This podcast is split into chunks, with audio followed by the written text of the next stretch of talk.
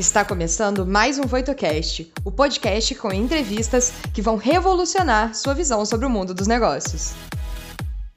Olá, meu nome é Mariana Paz. Eu sou professora adjunta e pesquisadora de engenharia na Universidade Federal de Juiz de Fora, atuando com empreendedorismo, tecnologia da informação e gestão da inovação. Sejam muito bem-vindos ao podcast da websérie Ensaio do Futuro. Aqui vamos trazer convidados super especiais para discutir tendências de inovação, transformação digital e falar sobre as tecnologias que podem impactar o seu futuro. Olá, sejam muito bem-vindos e bem-vindas. Eu sou a Bárbara, Head de Conteúdos e Inovações na Voito, e vou trazer algumas perguntas do público e os principais insights que vão ajudar você em sua jornada, complementando sua experiência. Nos vemos em breve. Gente, a nossa convidada de hoje é uma Mariana Fonseca também. O papo vai ser tipo Marília Gabriela, Mariana Fonseca para Mariana Fonseca. Ela é minha ídola há muito tempo, CEO e fundadora da Pipe Social, que é uma plataforma vitrine de startups de impacto social no Brasil. É a maior plataforma vitrine, inclusive. Além disso, ela é especialista em tecnologias exponenciais e inovação e bebeu da fonte essas informações em instituições no Vale do Silício, em Israel, né, Mariana? Olá, boa tarde, gente. Aí, Mari, obrigada pelo convite. E sim, adoro esse assunto, esse ensaio de futuro. Tem várias pautas. E também, obviamente, falar de impacto é, é uma, uma delícia. Ah, vai ser uma honra conversar com você. Mariana, embora isso tenha melhorado muito já, aqui no Brasil principalmente, a gente ainda vê muito, observa uma dificuldade muito grande conceitual, né? Com expressões como empreendedorismo social, negócio social, negócio de impacto, empresa B, organização 2.5, isso tudo para além das ONGs, né? São, é muito mais do que as ONGs. É, é, tudo a mesma coisa? Se não for a mesma coisa, que diferenças que são essenciais para a gente nivelar essa conversa aqui? Pô, Mari, já que a turma que está aqui também gosta de tecnologia, e eu vou até botar mais uma na moda que está forte, que são os negócios ISD, né? Que é environment, enfim, governança para meio ambiente e, impacto social também que está na moda dos investidores, que também não é negócio de impacto, mas eu espero que tudo isso promova negócios de impacto. Assim, não são, cada conceito tem a sua definição, tem sua regra, não são a mesma coisa. Todos eles têm um porquê de existir, assim, mas talvez eu goste de explicar num espectro assim de, de capital, investimento e recursos disponíveis para impacto você tem as ONGs que, que vêm de doação, num extremo, e de um outro extremo você tem o investimento tradicional, os grandes, os grandes investidores de grandes negócios tradicionais, que muitos deles têm um instituto, uma fundação, muitos deles têm uma área de responsabilidade social ou não. No meio disso tudo, você começa a ter um espectro de negócios que tem uma preocupação maior com ou mitigar problemas, né, resolver problemas ou investir em algumas temáticas que eles se preocupam mais, como educação e saúde. E aí, mais perto do universo de impacto puro aí das, das ONGs, você vai ter os negócios de impacto, que é o tema da Pipe, que a grande diferença é que no core business desses negócios, eles nascem para resolver um problema social e ambiental. É, eu sempre uso, eu roubei uma coach do Guilherme Leal da Natura que eu, eu uso tanto que um dia eu acho que ele vai me ligar. Uhum. Mas eu gosto muito que eu vi ele falando uma vez na Endeavor que a geração dele nasceu para é, ter negócios e depois, quando esses negócios cresciam, abrir um instituto e uma fundação para resolver problemas. A nossa geração de empreendedores de impacto, né, empreendedores socioambientais, nasce querendo não só resolver um problema, como não deixar outros pelo caminho. Então, são uhum. negócios responsáveis na governança do negócio, mas especialmente eles têm um produto e um serviço que resolve um problema social. Então, um produto olhando para a educação, um produto olhando para a saúde, para a mobilidade urbana, para acesso a pessoas com deficiência ou baixa renda, enfim. Aí o país como o Brasil cheio de problemas, você tem muita oportunidade uhum. para inovação e empreendedorismo de impacto. Não falta oportunidade. Eu propositalmente apresentei a Pipe Social, né? Que é um, nossa, me ajuda demais nas minhas aulas. Eu uso os relatórios sempre para falar de inovação social com os meninos. E sempre gera assim é, é, conversas, debates sempre muito ricos. Mas eu apresentei a Pipe pela primeira vez no início como uma plataforma vitrine de startups de impacto social, né? E essa junção dessas duas expressões, né, startup e negócios sociais, elas não, ela não é muito corriqueira ainda aqui no Brasil, né?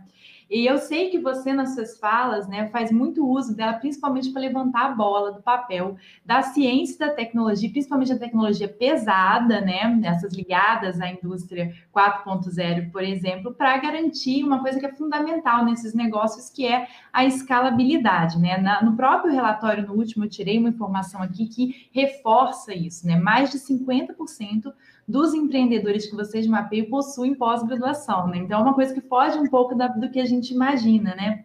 Isso, essa junção de tecnologia e negócios sociais já é uma realidade aqui no Brasil. E se for, né, você poderia dar para a gente alguns exemplos ligados àquelas seis verticais de impacto que vocês monitoram na Pipe? É, então, eu acho que tem uma, Ai, é porque são muito, muitos conceitos, né? Eu não quero ficar chata aqui, mas todos os relatórios, e a Mari deve ter nas aulas dela muito conteúdo. Mas, assim, rapidamente, a gente, eu adoraria ter que uma plataforma para startups de impacto, mas é claro que quando eu uso a palavra startup, eu estou trazendo aí a base tecnológica, assim, né? Em geral é isso. As pessoas usam startup em, em outros formatos, mas não é uma empresa jovem, é uma empresa jovem de base tecnológica. Tem uma visão de tecnologia e escalabilidade muito grande, enfim, que tem uma jornada de empreendedorismo muito específica não é a, a, a, realidade dos conceitos de negócios de impacto. Você tem muitos negócios que trabalham com inovação social, que a gente fala, né? Que são tecnologias sociais para a gestão ali, por exemplo, de agricultura familiar, arranjos locais para famílias de baixa renda, que não envolve tecnologia, ainda mais quando a gente fala de floresta, a gente fala de interior do interior do Brasil, nem falou que tem que ter conectividade, a gente perde boa parte do negócio. Então, é, a, gente, a, a, gente precisa abrir o espectro por isso. Mas é, eu acho que que a gente tem melhorado muito no uso de tecnologia. Quando, quando começou, e aí eu acompanho, eu gosto muito, a gente tinha muito mais pesquisa de tecnologia do que essas tecnologias indo para o mercado virar negócio, né? Uhum. É, eu morei em Israel, como você mencionou, e eu lembro que as coisas que mais me impressionou em Israel era como a transferência de tecnologia da academia para o para o mercado era muito bem feita e você já começava a pesquisar uma ideia com todo um, um caminho ali, né, um pipeline de oportunidades para a sua ideia virar um produto, seu produto virar um negócio, o cientista ganhar, alguém empreender essa ideia, enfim, é tudo muito enraizado nos processos dentro da universidade. A gente não tem isso aqui no Brasil ainda. Muitas pessoas levantam essa bola, mas eu adoraria que a gente tivesse mais, mais oportunidade. Porque o desafio é não só provar a tecnologia, ainda mais uma indústria 4.0, por exemplo, que requer aí provar conceito e tecnologias novas, tem que se provar mesmo. E depois de se provar isso quanto produto e serviço, né? Porque tem uma parte que é importante que é quanto é sustentável financeiramente essa, essa tecnologia para virar um negócio, enfim. Então eu acho que a gente ainda tem muito a, a fazer com isso. Mas o que vem nos, a gente vem acompanhando no mapeamento de negócios de impacto desde 2016, né? Quando a gente começou a fazer essas pesquisas, que os empreendedores têm ficado mais confortável com o assunto de tecnologia e, e buscado mais essa inovação em dois olhares, né? Uma para você usar a tecnologia, não precisa ser seu core business, não precisa ser meu produto, serviço, que também é de inovação tecnológica. Mas muitas das, das plataformas, por exemplo, para mencionar um exemplo na área de educação, que antes da pandemia era, ai meu Deus, tecnologia na sala de aula, né? Ah, online, sala de aula invertida, plataformas de ensino híbrido, a gente usava muito esses conceitos, todo mundo estava muito arregalado, olhar como que faz isso. De repente a gente foi obrigado a fazer, né, por conta uhum. da pandemia, mas assim, já existia muito estudo e inovação de como acompanhar à distância alunos, como acompanhar essa gestão, como fazer o ensino individual e depois trabalhar o coletivo com outras ferramentas que não ficar assistindo aula, já que eu posso assistir aula sozinho em casa da hora que eu quiser, via plataforma igual essa que a gente está usando. Então, essas discussões eram antigas, então tinha muito empreendedor querendo inovar nesse sentido. Então, vem uma pandemia, eles já estavam preparados tecnologicamente para ir para o online. É, então, enfim, tinha outros gargalos, talvez burocráticos, para vender produto e serviço, mas em termos de tecnologia e inovação já existia. Então, é, eu acho que a gente começa a ver eles usando para melhorar os processos de gestão deles, não necessariamente no core business, ou inovação pura, assim. É, para lembrar, falando, trazendo mais uma Mari para esse papo, eu sempre trago a Mari Vasconcelos, que é uma grande amiga. A Mari faz lá sensores para colocar na terra e medir o uso de agrotóxico e água naquele, no solo, e ela reduz em 60% o, gasto, o consumo de água e agrotóxico nas fazendas, porque ela consegue gerenciar isso, mandar um WhatsApp ou uma mensagem para quem de fato está cuidando da terra e não só para o dono da fazenda, né? Quando você fala em plantações maiores e tal. E ela economiza um absurdo de água porque ela botou lá um alinhamento de dados de satélite com uma, uma, um chip, assim, eu não, eu não, sei especificamente hoje como está, porque ela já avançou bastante na tecnologia, enterrado no solo. Então, no caso dela, é core business a tecnologia. Que aí é uma área de agro que, assim, para mim, é a área que o Brasil tem mais a crescer. Assim. A gente tem muita inovação em agro, em floresta, que a gente poderia estar tá botando na rua, assim. E aí, Mari, só para não deixar de falar, se eu estiver atropelando, você me corta. Não, imagina. Eu gosto muito de um termo que você deve ter visto no relatório, que, que enfim, eu sou, eu estudei na França também, eu me formei lá como jornalista internacional, e tem um pessoal do Good Tech Labs, que eles são franceses, e eles têm um conceito de tecnologia de impacto, que a gente usa pouco no Brasil, mas que para mim é um conceito mais lindo. É como é que você usa a tecnologia para resolver problemas sociais e ambientais, não só a tecnologia pela tecnologia, para a gente ir para Marte, que eu também sou super a favor, tá tudo certo, mas a tecnologia para olhar para problemas sociais e ambientais. E eles deram um estudo muito legal que a gente menciona no relatório, que olha para os ODS, né, os Objetivos do Desenvolvimento Sustentável da ONU, aqueles 17 temas grandes, assim, complexos de grandes problemas mundiais, que eles olham para eles e falam: olha o tanto de tecnologia que dá para usar para resolver esses problemas. Então, eles listam ali várias possibilidades de tecnologia que poderiam ser usadas para mitigar problema, para resolver problema e para gerar novos cenários de futuro. Então, eu acho um estudo bem legal, assim, Good Tech Labs. Eu vi. O mapa da Pipe tem, eu recomendo. É, eu vi até em uma das várias entrevistas que eu já vi, é, você citando exemplo de uso de blockchain para resolver problemas sociais, né? E assim, para mim foi. Cara, blockchain. Eu acho assim, eu não sei, né? Acho que as pessoas associam muito blockchain a, a finanças, né? Claro que tem, você tem microcrédito, criptomoedas que podem ser usadas para gerar renda na baixa renda, oferecer crédito na baixa renda, por exemplo. Você tem as moedas que são que nascem em, em, em periferias, etc., para resolver problemas locais que super podem usar dessa solução. Mas o blockchain é uma, é uma ferramenta de traquear e registrar processos e ser transparência em dados, né? Então, para mim, a grande transformação do blockchain, por exemplo, poderia estar em todo o universo de governos, de transparência de dados que a gente precisa ter. Né, eu brinco que blockchain veio para acabar com cartório, a gente só está esperando o pessoal passar o decreto, mas que na teoria é isso que poderia acontecer. Mas também com todos esses registros de dados e prestação de contas, por exemplo, de governo, então a gente chama de GovTechs, que poderiam muito estar embasadas em blockchain. E no caso de agro, por exemplo, a gente hoje tem esse consumidor consciente e muito preocupado em comprar um produto que ele sabe toda a história daquele produto, né? Da onde ele veio, quem que consumiu, quem que produziu esse produto, se a cadeia é justa, se ela é limpa, se é, todo mundo ganhou naquele processo, não foi algo abusivo nas relações. E o blockchain pode ser muito bem usado para traquear isso. Tem um exemplo que a gente fez, a gente, eu tenho um podcast novo, chama Hydra Podcast, procura a gente lá. A gente entrevistou a Green Mining com o Rodrigo, que é recente essa entrevista. O que, que ele faz? Ele fala de green mining porque ele está minerando verde, ele está minerando lixo. E aí ele quer usar o blockchain exatamente para garantir a procedência de quem coletou o lixo, quem separou, para ser mais, mais transparente com os catadores, com quem vai usar esse recurso e todo mundo ganhar na cadeia. Então, putz, blockchain Caramba. tem muita coisa legal para fazer com blockchain. Legal, eu nunca tinha imaginado isso. Acabei de falar de blockchain logística aqui, eu nunca vou usar isso amanhã numa aula. O Rodrigo dá uma aula bem legal assim nessa entrevista do que ele acha que dá para fazer com, com, com blockchain e lixo tem muito desejo de fazer vários estudos. A gente confessa que a pandemia a gente atropelou algumas coisas e o mapa é nossa, era a nossa grande prioridade. Mas eu acho que é, eu queria muito pesquisar, assim, a gente tem que captar recursos para a gente pesquisar o que, que já tem feito no Brasil e como é que a gente ajuda a botar isso na rua, que é o que eu estava te falando, né? Assim, os empreendedores de impacto não têm necessariamente perfil de empreendedores, eles muitos deles vêm do universo acadêmico de pesquisa, muitos deles vêm da, do chão, de, da, eu brinco, né, não é o chão de fábrica, o chão da floresta, então é empreendedor da, que está ali, é um especialista no agro, ele é especialista em água, ele é especialista em educação, ele é um professor, ele é um pai que queria melhorar a qualidade de vida de um filho com uma deficiência, por exemplo, e eles não têm necessariamente esse background de negócio. Então, essa coisa de poder juntar as forças, eu falo que o meu sonho era juntar mais. O, o hacker lá, o pesquisador de tecnologia, o pesquisador de problemas, né, que é o cientista que entende muito bem do problema, as pessoas que têm essa veia empreendedora de fazer negócio, de pensar modelos, de dar essa cara de pau, né, e essa energia de empreender, que eu acho que também não é para todo mundo, mas tem muita gente que tem, e também essas pessoas que, que têm essa noção de, de impacto, né? De quanto de fato resolve aquele problema, como é que eu meço aquela solução. Quando você junta essas quatro pessoas numa equipe, esses quatro perfis, vai, você vê coisas incríveis acontecendo. E acho que é isso, a gente precisa misturar mais a academia com a uhum. pessoa científica, com o empreendedor, com o pessoal da ponta e sem muito drama, entendendo o desafio da linguagem, né, Mário? Que é difícil, às vezes, as pessoas se falarem, são universos muito diferentes. Se a gente tiver mais empatia, mais escuta, dá para fazer coisas incríveis.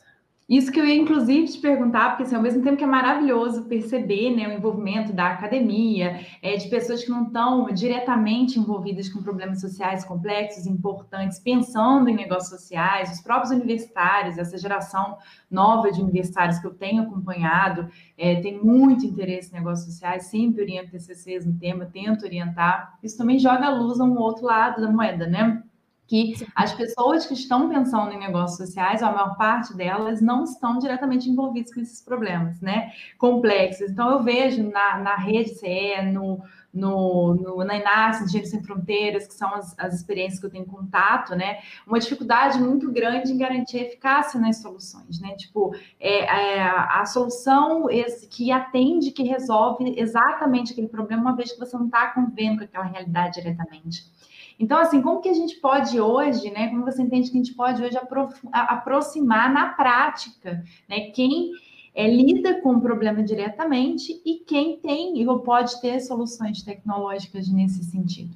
É, eu acho que assim, te confesso que ter um match né, da sua solução com o problema, é, eu estudei em várias escolas de empreendedorismo, como você citou aí, né? A coisa do Silicon Valley, por exemplo não é uma premissa de negócio de impacto. Eu acho que todo empreendedor tem que ouvir o usuário. Não adianta. Se você não for para a rua ouvir quem usa essa solução para ver se ela está funcionando, se ela faz sentido, é, se, sei lá, se, se, se o que você propõe a fazer, ela está acontecendo, isso é premissa de empreendedorismo. Assim. Eu acho que tem uma, um aprendizado nosso no Brasil de empreender, sabe? Como um todo, que é, você precisa primeiro checar o seu usuário faz, porque não adianta, às vezes a gente tem uma ideia mirabolante, porque você acha que você vai usar uma coisa para aquele fim, e na prática estão na rua usando para outro, e você tem que refazer seu modelo de negócio. Isso é clássico de empreendedorismo, é erro clássico de empreendedor achar uhum. que o que você pensa é o que vai se dar na prática. Então, eu acho que tem que testar, tem que experimentar.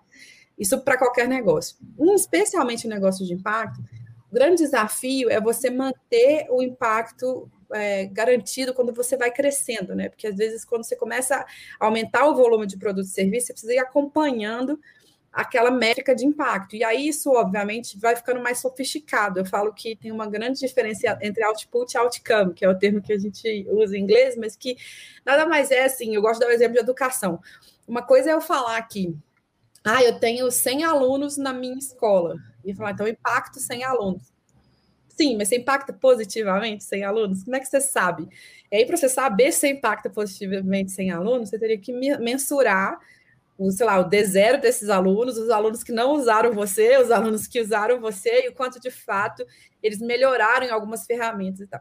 É uma avaliação super complexa e cara de fazer. Então, claro que, que isso atrapalha, às vezes, no processo dos empreendedores. Então, a gente precisa ajudá-los, não só primeiro a ter os primeiros sinais do que eu, de impacto, e depois aí melhorando a qualidade da métrica, né? Porque você precisa ir calibrando.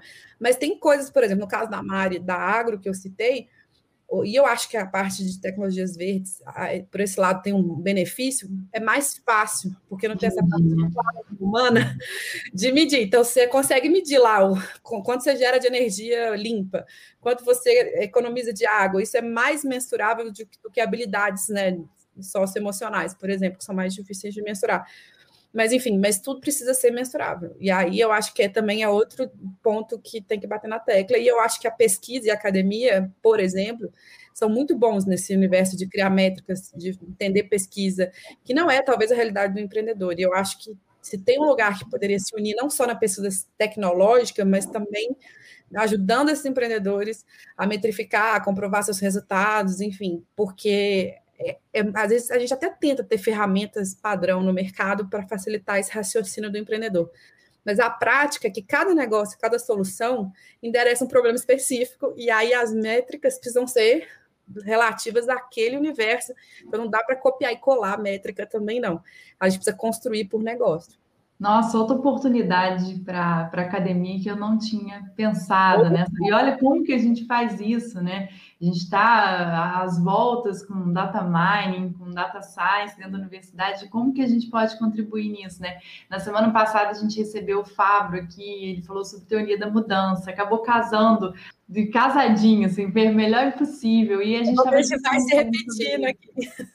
Não, é, na verdade é um, um complemento. A gente está fazendo para maratonar essas, essas entrevistas, né? E a gente estava falando sobre teoria da mudança justamente, né? Como que a gente é, eu acho que o grande entrave, a gente vê isso muito discutido na academia ICN, tipo, o entrave de mensurar impacto para além de resultado, que é realmente muito é, é, é, difícil, como você falou, complexo.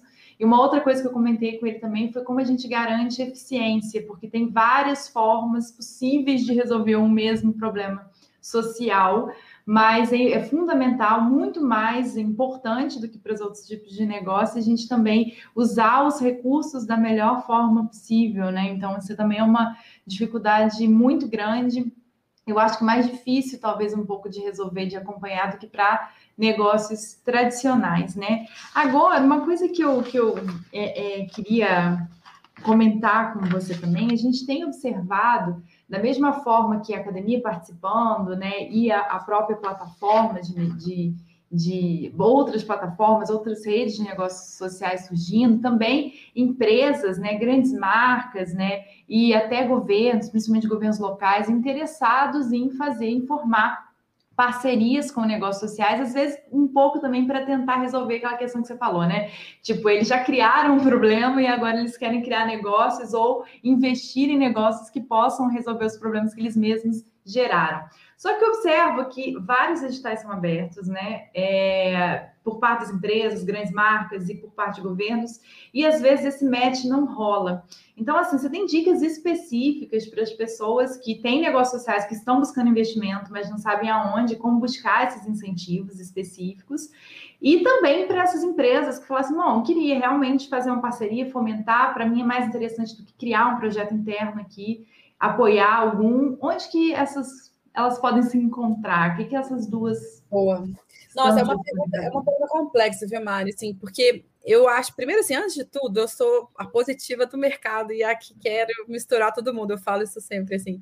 É, eu não tenho esse puritanismo. Eu acho que tem que vir todo mundo, mesmo que venha torto, errado, que a gente tenha que ensinar, tem que explicar umas coisas, porque é um mercado que precisa se consolidar e precisa crescer logo. Então, eu, eu acho muito, eu vejo com muito bons olhos as empresas com esse, com esse discurso de ativismo empresarial, de estarem preocupadas em se aproximar de negócios de impacto. Mas eu acho que tem desafios que aí eu acho de novo, também talvez por eu ter vivido o universo startup, que eu acho que é um desafio do pequeno com o grande, que não é só um desafio do impacto, tá? É, eu acho que as empresas precisam entender o que elas podem fazer, o que elas querem fazer, né? Porque você tem várias formas de lidar com os negócios de impacto. Você pode ter um problema e levantar e detalhar esse problema e oferecer a pedidos de ajuda para ver se alguém consegue inovar e criar soluções para ajudar o seu problema. E você financia essa pesquisa, essa inovação, que não necessariamente está lidando com um negócio pronto, você está querendo uma ajuda para desenvolvimento de P&D, vai, o Brasil faz muito pouco pesquisa interna, as grandes empresas fazem fora, e aí, quando elas resolvem fazer com negócios aqui, com as startups, elas querem fazer um modelo de P&D, só que aí o P&D, o negócio não está pronto, é um problema que eu preciso começar a desenvolver, então você convida pesquisadores, cientistas da academia, convida outras pessoas para te ajudar, e talvez dali saia um negócio de impacto. Outra coisa que acontece elas quererem acelerar os negócios, o que é muito bem-vindo. E aí eu acho que a melhor forma de fazer isso é você buscar no, no, no ecossistema pessoas, instituições que já fazem isso e sabem e entendem de negócios pequenos. Porque eu falo que o maior erro geralmente é uma grande empresa que está acostumada com processos enormes, né? Eu falo, por exemplo, o sistema B, que você mencionou no começo, é super interessante, mas a ferramenta de medição de impacto no sistema B não é aplicável para startup, ela está falando de grandes negócios, é difícil para o negócio passar em todos aqueles critérios. E aqui se dá o mesmo problema, a gente já viu é, empreendedor reclamando que sentou na frente de um presidente de uma grande multinacional, super emocionado que ia ter uma mentoria com, de uma multinacional, mas que os dois não falam a mesma língua, porque aquele, aquele presidente da multinacional está gerando, gerindo conselho, está gerindo B3, né? Está com ação na bolsa. O problema do dia a dia dele não é o problema desse empreendedor que tem 10 pessoas na equipe, 5 pessoas na equipe, e precisando aprender mensurar impacto, precisando fazer fluxo de caixa. Eles não falam a mesma língua. Então é importante você ter é, as empresas e as marcas entenderem que eles precisam ter esses intermediários que vão montar um programa de, de formação de empreendedores que entenda os, os, negócios dos empreendedores, porque nem sempre esse match é fácil, não é pegar uma equipe, você pode ter pessoas uhum. brilhantes no seu executivo, mas não significa que elas são bons professores ou que elas sabem, sabem lidar com negócios em desenvolvimento. Então, acho que aqui tem esse desafio. E o terceiro, que eu acho que é uma super oportunidade, que também tem um ponto de atenção, que é o que a gente chama das corporate ventures, né? As empresas de fato investindo em negócios, botando recurso e aí elas precisam criar um comitê para isso, uma estrutura de fundo para isso. É, não é só comprar um pedaço da empresa e achar que aquela empresa vai se modelar para você, porque pensa que é um negócio à parte. E ela precisa vender para outros, ter outros mercados. Eu acho que isso também é uma coisa que é um pouco de visão. Mas os três caminhos são possíveis. Se você se preparar, conversar e tal, eu acho que as grandes empresas poderiam muito olhar com essa, com essa visão ao mercado de impacto. Já os empreendedores, eu acho que a minha maior dica é eles se entenderem no ecossistema. A nossa percepção na Pipe é que, às vezes, um empreendedor muito pequenininho, que está precisando ainda estruturar melhor a sua gestão, seu fluxo, que que você, qual é o seu impacto, fazer sua teoria de mudança mais bem feita, tudo isso, ele já quer bater na porta de um VC e pedir um milhão de reais. E ele não tem estrutura para isso ainda. E aí ele tem que entender que talvez ele tenha que buscar uma academia do ICE fazer uma formação em algumas das incubadoras, aceleradoras, que ele precisa passar por mentoria para depois falar de dinheiro. Ou eles também precisam entender que dinheiro não é a pílula mágica, que você precisa saber com o que, que você vai gastar, para que, que você vai gastar, porque você pode pegar esse recurso e trazer um problema para dentro do seu negócio, não uma solução. Uhum. E aí eu acho que no caso dos empreendedores de impacto, a minha bandeira para eles, assim, eu tenho menos dúvida do desejo deles de fazer impacto positivo e mais dúvida da, do quanto eles se prepararam para gerir um negócio. Então, eu sempre aconselho isso: entenda a jornada de um negócio, as áreas que o negócio vão ter, o que, que você precisa saber, o que, que você não sabe, o que, que você não vai saber, que você precisa trazer alguém que saiba, é, e ter essa abertura e se experimentar nesses estágios, sabe? Respeitar que tem uma etapa, né? As coisas não, não, não caem na cabeça do nada, né? Assim, tem um processo. Eu acho que na ótica dessas grandes empresas também, eu acho que nesses editais eu sinto falta da previsão de capital paciente. Porque, principalmente Boa. quando envolve tecnologia, é, elas são muito imediatistas, porque, enfim, elas precisam disso nos relatórios delas, precisam prestar esse tipo de conta, então elas querem retornos muito rápido. Então, quando a gente está falando de ciência e tecnologia, e quando a gente está falando de impacto social, são duas coisas que não funcionam de imediato. E elas querem esse retorno para em números, e aí tem até a ver com a questão das métricas para pontuar, para apresentar e não tem como esse empreendedor dar esse retorno nessa, nessa velocidade, né? E também é, não, aí você trouxe outro, outro ator, né? Porque estava com a cabeça da empresa, mas você tem razão. Quando ela se posiciona como investidora, ou um investidor mesmo de um fundo, é, você tem fundos que estão acostumados a investir, eu brinco que é fundo de software que eles estão eles acostumados a investir em aplicativo. Aí, aplicativo, em um mês você consegue botar o um aplicativo na rua com todos os buracos que ele pode ter, mas você consegue. Um fundo de hardware, né? Um fundo que tem que investir em inovação tecnológica de base. Se ele não entender o processo e o desafio dessa tecnologia, é, não, não invista, porque você, você precisa ter paciência. É literalmente a paciência do processo da tecnologia. E no caso dos negócios de impacto, é a mesma coisa. Você tem. É, um desafio de estar tá gerindo uma, uma, tendo que fazer uma gestão financeira como qualquer negócio, mas tendo que fazer uma gestão de impacto. E as métricas disso, como se posicionar, o que, que você consegue medir, também requer é, paciência. Aí eu acho que não só das empresas, eu acho que a gente tem visto muitos investidores de impacto buscando mecanismos que sejam mais pacientes. A gente estudou muito pela Pipe América Latina agora com um conceito que chama Venture Philanthropy, que é um termo que o pessoal da Late Impacto aqui no Brasil está trazendo, que é essa discussão de como é que você pode unir um, um, uma doação de um instituto de fundação para ser um capital que toma esse risco inicial enorme sem precisar de retorno financeiro, e, na sequência, colocar algum tipo de investimento ou empréstimo com mais paciência para os negócios em fases iniciais, que eu acho que aí está, no meu, meu ver, o problema do investimento é não só a paciência, mas também a noção do estágio do negócio. A gente tem muito recurso para negócio de impacto no Brasil, mas eles querem entrar de, de caminhão, que eu falo, eles querem entrar de trator nos negócios, e os negócios às vezes estão precisando só de uma pazinha assim, de areia para ajudar na solidificação. Então, os empreendedores da Pipe pedem, pedem 100 mil reais, 200 mil reais. Isso para um fundo de investimento não é nada. Eles querem investir 5 milhões, 10 milhões. Então, esse, é, o gap também está nesse tamanho, né? No estágio do, do investidor, que o que ele quer, não só na paciência, mas também no tamanho do que ele quer colocar para dentro, e do realidade do mercado, que os negócios estão menores, eles estão aprendendo e tal. Então, é a paciência e, e a noção do, do tamanho da realidade do, dos atores, assim, né? Tem bastante pergunta legal também, né, Bárbara? Isso eu falo aí, muito, hein, Bárbara? Eu já pede desculpa pro povo aí, gente. Obrigada. Bom, é, a primeira pergunta que eu vou trazer aqui. Mari, você acredita que o ensino da academia atualmente prepara os alunos para essa troca com os negócios de impacto social se darem de forma efetiva?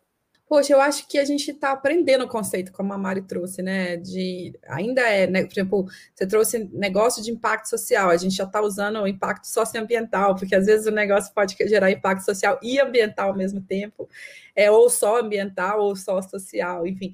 Então, todo dia a gente está aprendendo um pouco os conceitos. Eu acho que a academia ainda precisa se abrir um pouco mais para falar, mas você já tem grandes escolas de negócio hoje que pesquisam é, negócios de impacto e conseguem levar essa sementinha. Mas eu te confesso que até a Pipe, a gente tem uma parceria com o Choice, que também trabalha com, é, com gente que está saindo da universidade ou está na universidade querendo entender de negócios de impacto. A gente tem um curso que vai rodar a próxima turma agora em, em junho, que chama Onboarding nos Negócios de Impacto, que a gente fala um pouco disso, assim, de ensinar um pouco os conceitos, o mercado, as terminologias, porque a nossa sensação é que mesmo para quem vai trabalhar em instituto, mesmo para quem vai trabalhar em uma grande empresa e quer relacionar com esse mercado, que é muito difícil esse tanto de palavrinha. A Mari trouxe aí várias, assim, né? vários conceitos. É muita palavra, é muito conceito, é muita. Tem uma visão também, às vezes, romântica, né? De que esses empreendedores são super. Eu falo que eles vão subir na barra né, da demanda. Tem que fazer isso, tem que ser aquilo, porque tem que ser vegano. Eu já ouvi coisas desse tipo. Ah, se ele é empreendedor de impacto, tem que ser vegano. Eu falei, gente tem que nada. Se ele já tem um negócio de impacto, ele tem que ficar sobreviver o negócio, sabe? Então, assim, tem uma coisa romântica e tem uma coisa também de pouca, pouco dado. A Pipe nasceu também com essa visão de a gente precisava gerar um pouco mais de dado e pesquisa, porque é um mercado novo. Então, eu acho que a gente não, nem dá para cobrar que saiam preparados para lidar com negócios de impacto, mas eu acho que eles precisam ouvir e saber que existe, que é um caminho. Eu literalmente trabalho com tendências mesmo fora do mercado de impacto. E eu realmente acho que dentro do futurismo, por exemplo, no minimamente empresas mais responsáveis a gente vai precisar ter. E aí isso vai dialogar muito com o mercado de negócios de impacto. Inclusive, a próxima pergunta que eu trouxe, eu acho que tem muito a ver com o que você comentou também, né? Você falou que a gente precisa ouvir e tudo mais. Qual o primeiro passo que devemos tomar para adquirir um mindset que pense mais sobre impacto social? E como podemos acompanhar as novas tendências de inovação e negócios? Ó, oh, eu acho que o mindset de impacto, para mim, ele é quase. Eu gosto, eu já falei um pouco da frase do Guilherme, né? Mas eu acho que a gente precisa entender que a, a gente está sendo um pouco mais responsável pelo aquilo que a gente consome, pelo aquilo que a gente produz. E aí, se você não, não, não precisa ser um empreendedor para ter esse mindset, né? Então, é, eu falo que você entender um pouco o processo que se dá, as marcas que você consome, os empreendedores que você admira, é interessante você começar a perceber qual a preocupação deles de impacto. E eu não acho que um negócio vai resolver todos os problemas sociais e ambientais, eu acho que a gente tem que ser super maduro nesse sentido.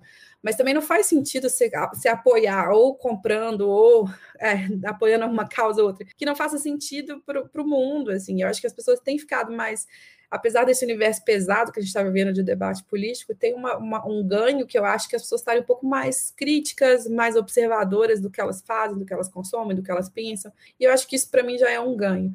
E aí, outro, a segunda dúvida sua, que era da questão de novas tendências, putz, aí eu acho que eu vou militar de novo, assim, a gente, eu, eu trabalho com futurismo, eu escrevo pesquisa de tendência para fora do, do, universo de impacto. Sempre fico ali enviesando para impacto, mas é, eu acho que os negócios de impacto e quem quer trabalhar com inovação tecnológica precisa acompanhar tudo que tiver de, de, tendência em todos os mercados, assim, aliás, assim, se você até escolher um mercado, se aprofunde também naquilo, porque eu acho que falta, por exemplo, no nosso mercado de impacto, essa, esse diálogo maior com empreendedores, com startups, como a Mari trouxe, com o pessoal de pesquisa de, de ponta de tecnologia, precisa se, se, se, entender do que vai acontecer, mesmo que você precise, precise começar só com um aplicativo e depois você vá para uma coisa mais complexa tecnológica, você precisa ter pelo menos uma visão de caminho, né? Qual é o futuro? Para onde isso pode caminhar? Vou começar hoje aqui com meu passo 1, mas como pode ser meu passo 100, né? E eu acho que acompanhar a tendência ajuda você a pensar assim nas suas soluções, né? Eu queria só aproveitar, já que a gente está falando de tendência, pegar uma deixa. Se eu quero, assim, eu vejo muita gente jovem, principalmente engajada, para estruturar e criar negócios sociais, mas às vezes não enxerga as oportunidades.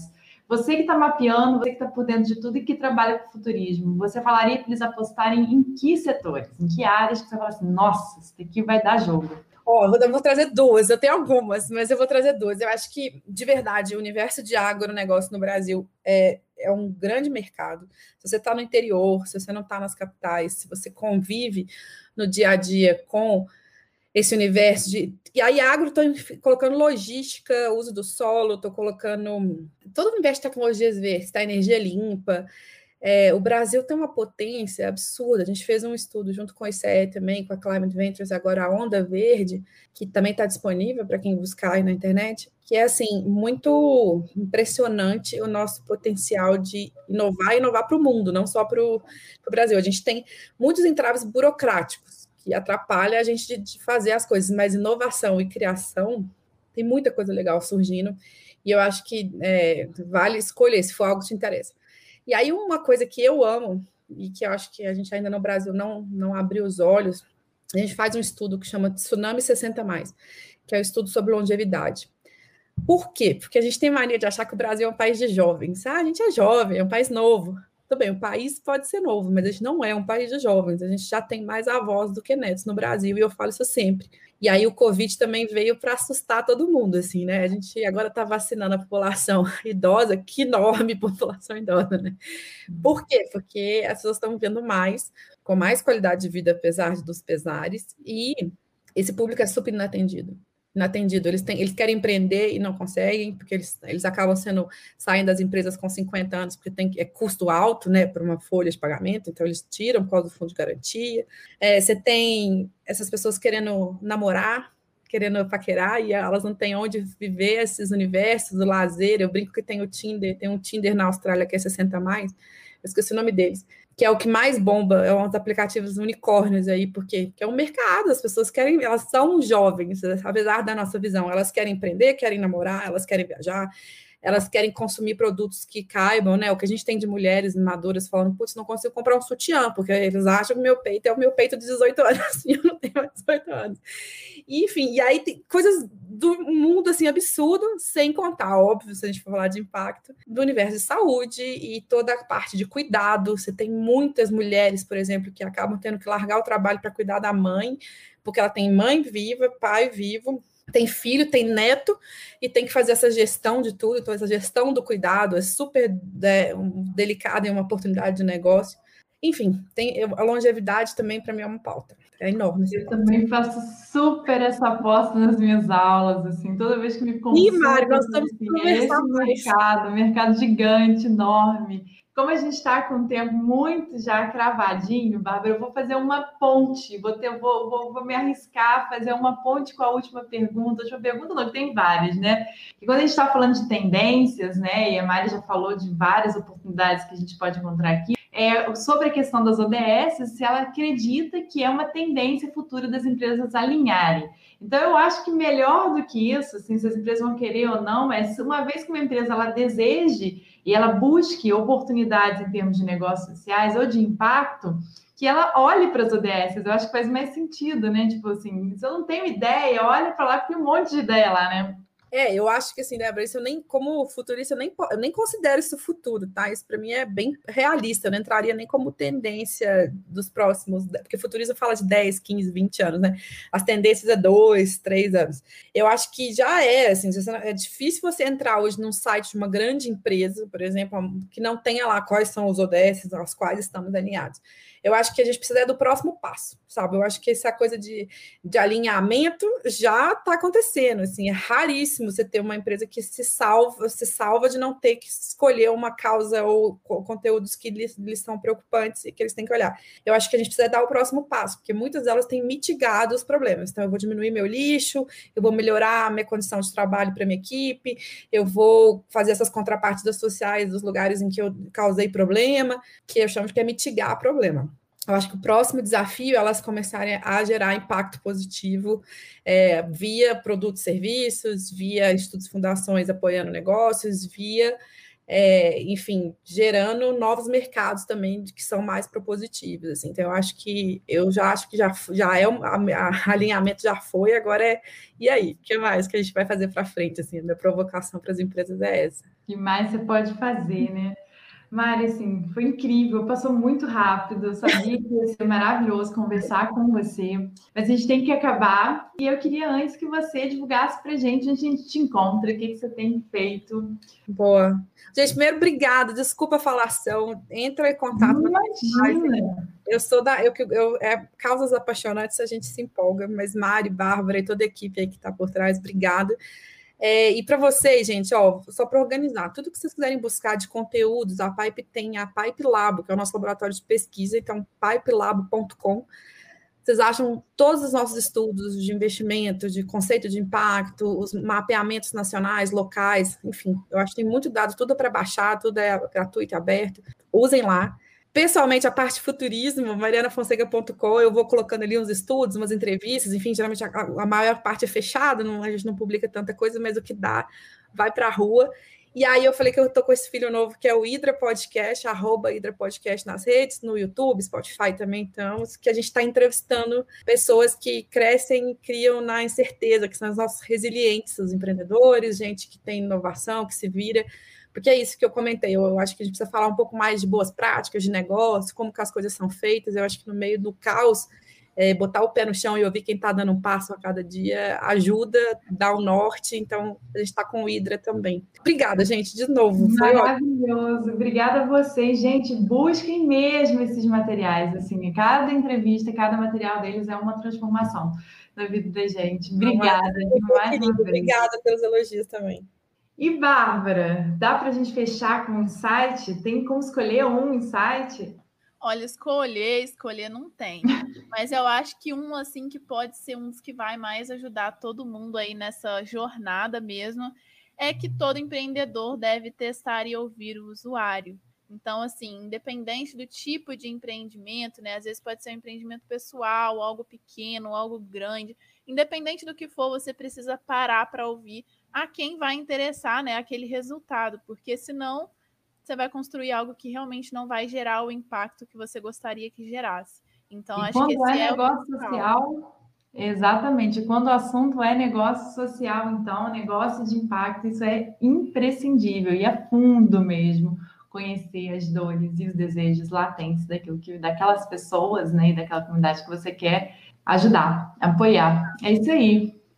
Obrigada, Bárbara. Gente, obrigada mais uma vez por ter ficado aqui com a gente. Obrigada. O que você achou do episódio de hoje? Não se esqueça de dar o play no próximo e nos seguir na sua plataforma de podcasts favorita para não perder nenhum episódio novo. Ah, você também pode nos seguir nas redes sociais. Os links estarão na descrição desse episódio. Nos vemos em breve. Até lá!